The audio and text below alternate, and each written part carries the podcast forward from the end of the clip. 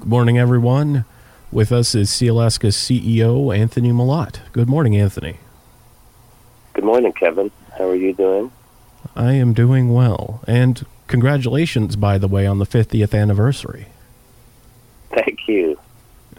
Thank you. We've had a whole entire year of planning and diving into our history, and it's been fun. There's a lot of stories to tell. There's a lot of understanding to build about that history, and we've found some nuggets of information that I think will just really be the reason to celebrate, is that the next 50 years we're ready for.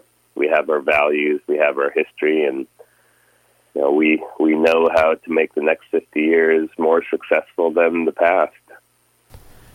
And what's one of those nuggets you'd like to share today? One is that, you know, we celebrate 50 years, but the real history of Sealaska is the 10,000 plus years of the Tlingit and Haida and Tsimshian people living in Southeast Alaska, the strength of understanding place, knowledge of our environment, the values we've built, the wisdom that's passed along, and that, you know, 50 years in comparison to 10,000 is so minor. It just makes us reflect that this is all a continuum, and all we can do at this point is use the best of that ancestral wisdom to make a better future. And it just allowed us to really dedicate ourselves to that future. And in terms of now, you've got your annual shareholder meeting later this week. How can people attend? It is an in-person event in Juneau. We are being very COVID aware. We'll have COVID precautions, and we'll send reminders out to Juneau-based shareholders in the coming days. It will also be live and virtual, to be able to attend virtually as well. So both options. Very good. And I understand the financial report is made during the annual meeting. What can folks expect? Well, I hope we've been very open and transparent about the financial report up to this moment in time. You know, we're going to reflect on it again. It's just, you know, not just the results of 2021, but the results of the last 5 years have shown that our commitment to values and operating in businesses that tie to our values and the strength of our people can lead to financial success. It's just an opportunity to reflect on that again because of the confidence it gives us in continuing to follow that path, continuing with the strategies we have just to push for even continued growth in our financial performance. And so that's the story we will tell. We've highlighted the $61 million in net income that was created in 2021. It comes from all of Sealaska's three significant income sources. And so the financial strength is there. We've highlighted that. But the story that our shareholders listen for is how is that benefiting them? And so we highlight the continued growth in both dividends and broad shareholder benefits at the same time. You know, $28 million in shareholder benefits in 2020, $26.5 million in 2021. These are numbers that are unique in Sealaska's history, and we want to continue to be as effective as possible with our shareholder benefits. And you guys had your distribution last month, too. How did that do? Oh, the distribution has continued at a level. In total, it's close to $20 million annually. So total dividends in 2021 were $19 million. And we continued on a strong path where we are creating as stable dividend that shareholders can rely upon and use the opportunity with our continued growth in our businesses and our investments to grow that. It doesn't grow every single year, but I think over the long term, we have a plan that stability in our dividend is a priority. We know it's a priority of our shareholders, and we'll work on that along with continuing to grow other shareholder benefits that we hear about from our shareholder base. And so tell us about that long-term vision, because I understand you're looking into seafood and hydro sciences. Yes. And the vision we've laid out is simply one of focusing on ocean health. And so when you think of the seafood business and hydro sciences, which is just effectively environmental services in the marine environment, the opportunity to do geotechnical engineering in the ocean that provides the opportunity to develop offshore wind as a renewable energy source, help us combat climate change, knowing that climate change is absolutely the biggest factor in addressing the health of our oceans. And so on the seafood side, sourcing from well-managed fisheries, places in the world that really focus on the health of their oceans, like Alaska, Iceland, Norway, highlighting the opportunity that seafood and managing the resources of the ocean for the health of the ocean is something that can create sustainable gains, not only for greater high-quality seafood, but also so many other positives from managing your resources sustainably. And I think that's the point that it brings it back to, talking this global ocean health vision, this vision of ocean health that everybody around the world cares about because we're all being affected by climate change, but knowing that ocean health means so much to our people here in Alaska, in Southeast Alaska, and the changes that we see and the management that our people have utilized, indigenous stewardship for over 10,000 years. How do we take that local knowledge of indigenous stewardship and support both resiliency in our local communities, but also share that knowledge to address global problems.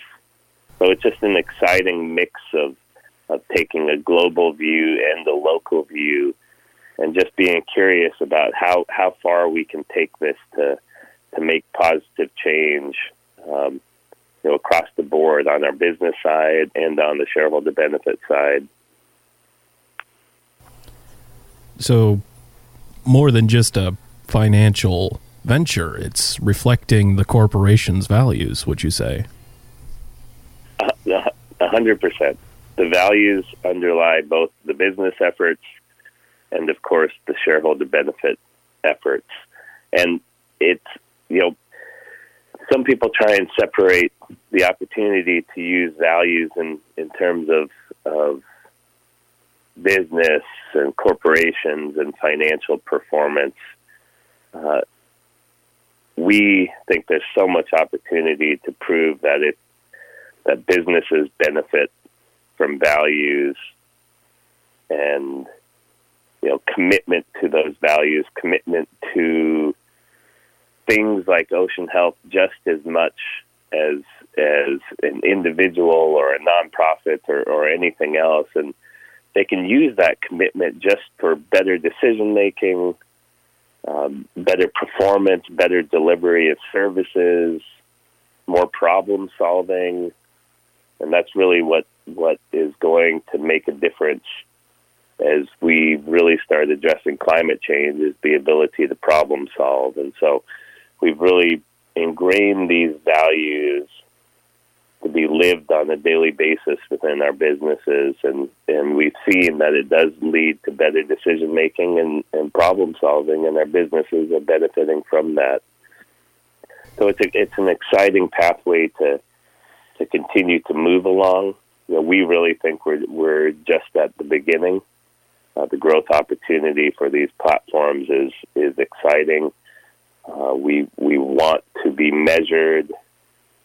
We want to reflect, humility and the ability to understand that our effort alone is not going to make the biggest difference in the world, so we need partners as well.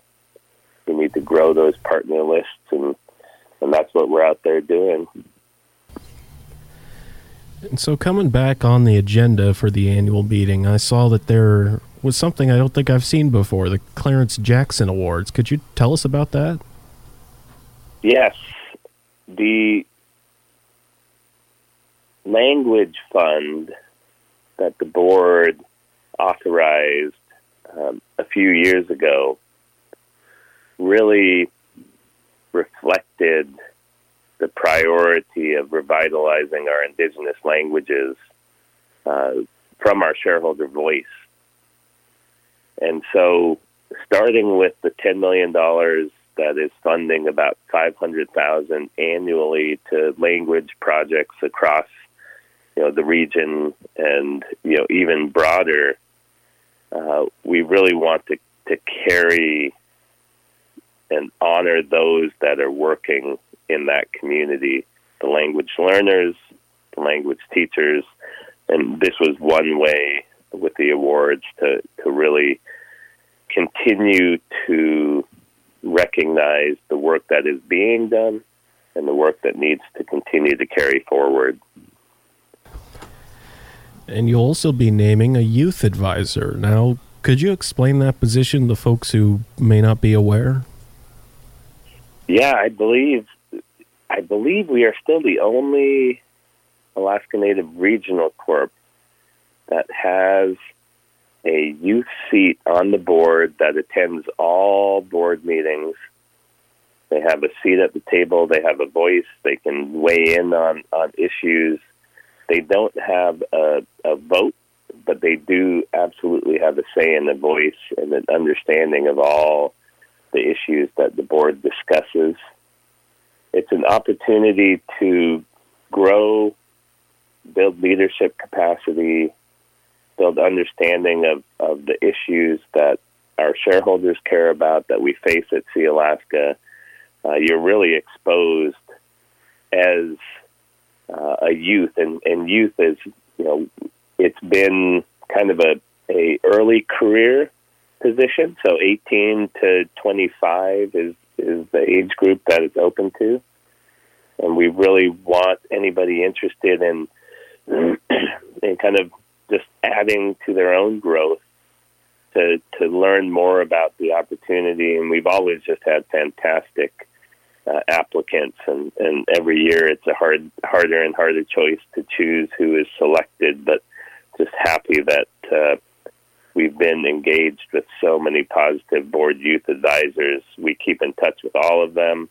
There's kind of an alumni cohort of individuals that we get together with on an annual basis and keep in close contact with. So it's been a very, very positive program that our board is very proud of. Tlingit and Haida also has a youth executive council member, and so we're happy to share the reflection of making sure that we have a younger voice at the table in all of our deliberations as something that is positive and brings strength to us. And so you'll get to figure out your next one at this meeting? Yes, we will.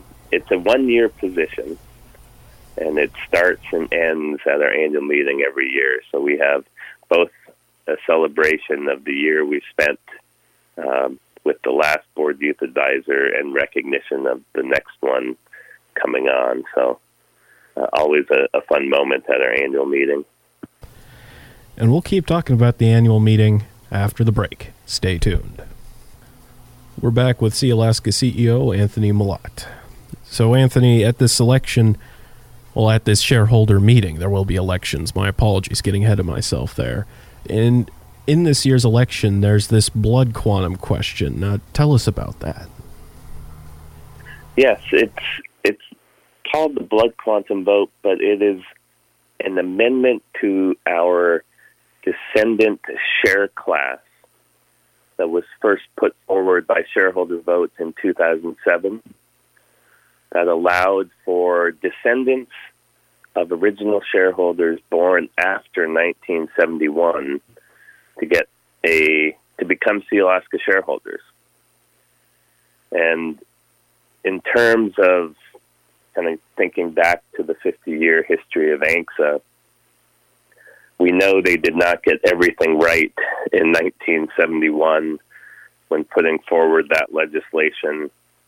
There's been amendments to ANCSA throughout the 50-year history. There will continue to be amendments to ANCSA, make it more appropriate to honor the Native people that we serve, make sure that the whole act itself represents the priority of the indigenous land, protection of that land.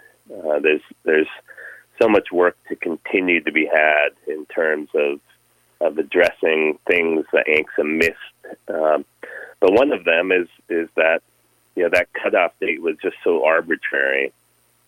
And so arbitrary... On the establishment of ANCSA? Yes. Oh, okay.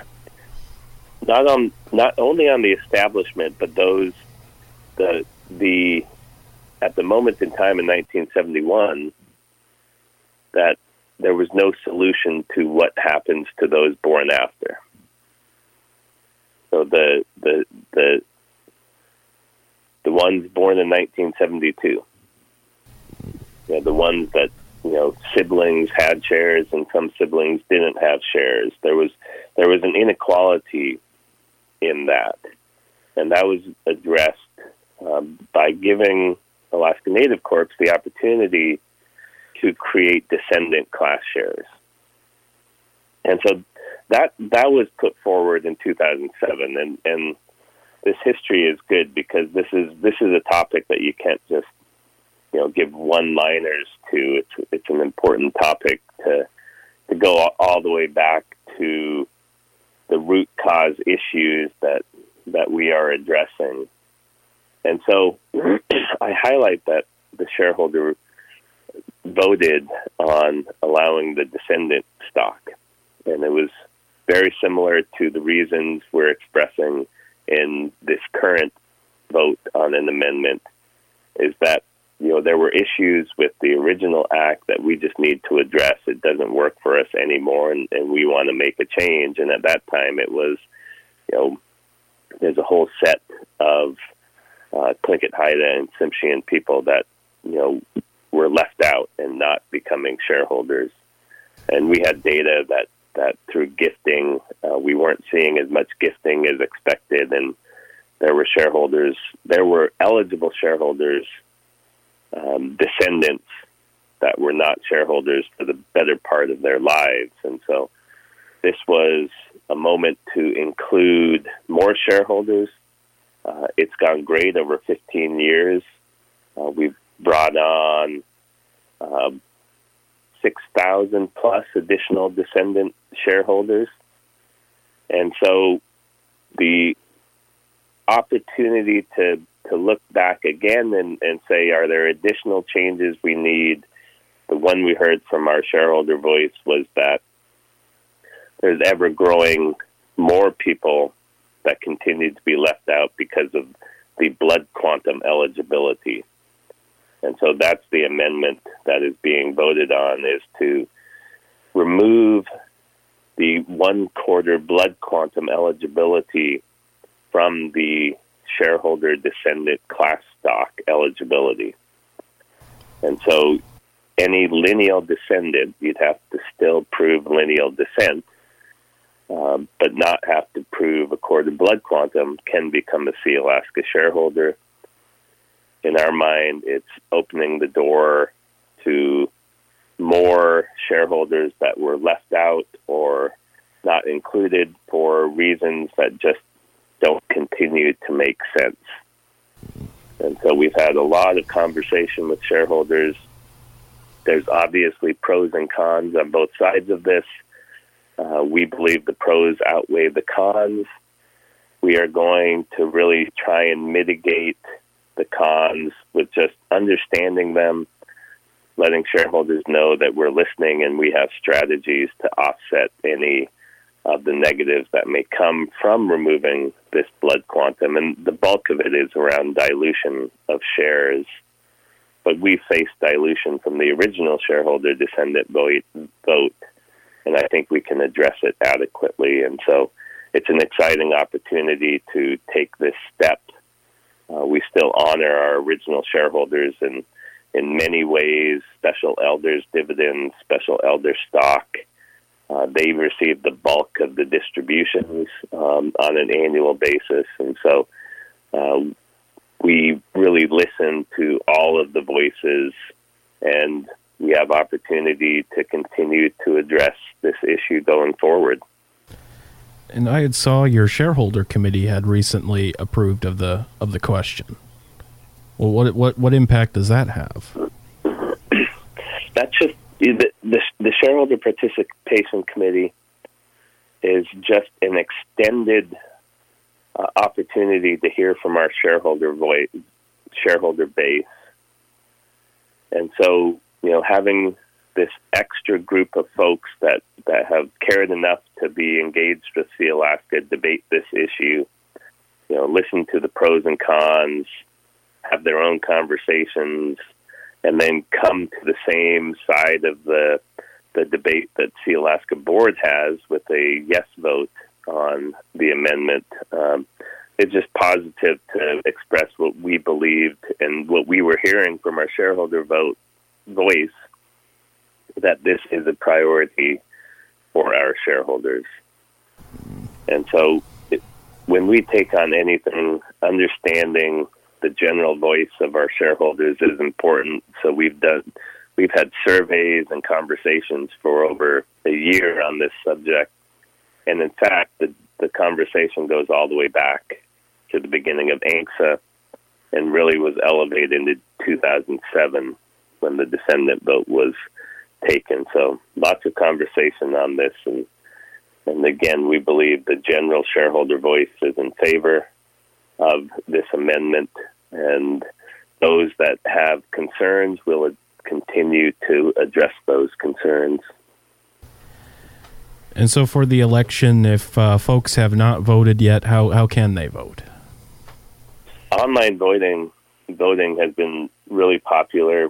We've made it as easy as possible. You should be able to go to MySeaLaska.com. There's an election connection opportunity. You can get your information, and you will get passed to the private voting site pretty easily, and you can vote online all the way up to this Friday at 5 p.m. is the online voting cutoff. There's still an opportunity to get paper proxies in all the way up to the day of the annual meeting this Saturday. But online voting has been one that shareholders have been using and is very easy and effective. And so, Anthony, as we're coming to a close here, we had celebration here in Juneau this month. How'd it feel? You got a new campus in front of your building. That to start celebration with the canoes landing, with the opening of the arts campus, with the words of our culture bearers,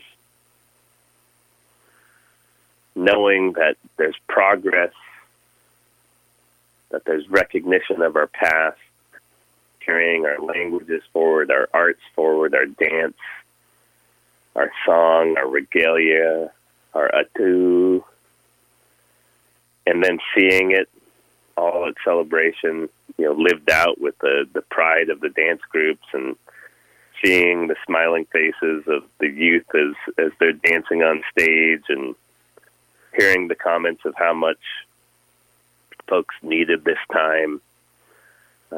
It was very fulfilling. I'll say that. You know, of course, it's a COVID-interrupted celebration. We had less dance groups, you know, more precautions in place. We have to really be aware that COVID is still with us. But it gave us a sense that as we move out of the pandemic and move forward to regular times, that celebration is just such an important time period for all of us. And it's a window into our history that creates a lot of pride. And I've been told that after one's over, planning for the next one begins right away. That's right. It's not there's so many details to figure out, and you know, if you're the lead dance group, you want to get started right away because it's a moment of pride to be that lead dance group and really prepare and want to reflect on how much work, you know, the Wrangell dance groups did to lead celebration this year. It was a great honor to see them on stage. Indeed. Well, thank you very much, Anthony, for calling in today. And also, if there's a remark you wanted to give, Juneteenth was yesterday. Absolutely. Thank you for that. Yes, Sealaska is taking a holiday today, the 20th, in reflection of that special day, honoring all of our Afro-Indigenous shareholders and honoring a unique moment in time that reflects justice, civil rights, and makes us all not only look back, but reflect on what is happening today and what needs to continue to happen. And it's so similar to the work that the A&B and the ANS does, and we do on a daily basis, that, you know, supporting civil rights wherever the action is taking place is something that we want to do. We highlight the fact that June is Pride Month, you know, the whole concept of diversity, equity, and inclusion. It's a value in itself that is powerful. It's helping Sealaska at this moment, and we want to continue to live into that at moments like this, where we can just reflect a little bit and continue to grow and support equality wherever it's needed. And thank you for sharing this moment with us, Mr. Mallott. Yes, thank you very much. Have a great day, Kevin. You too. And that's the program. Join us tomorrow as we speak with Capital City Fire and Rescue. This is Kevin Allen for Action Line, signing off.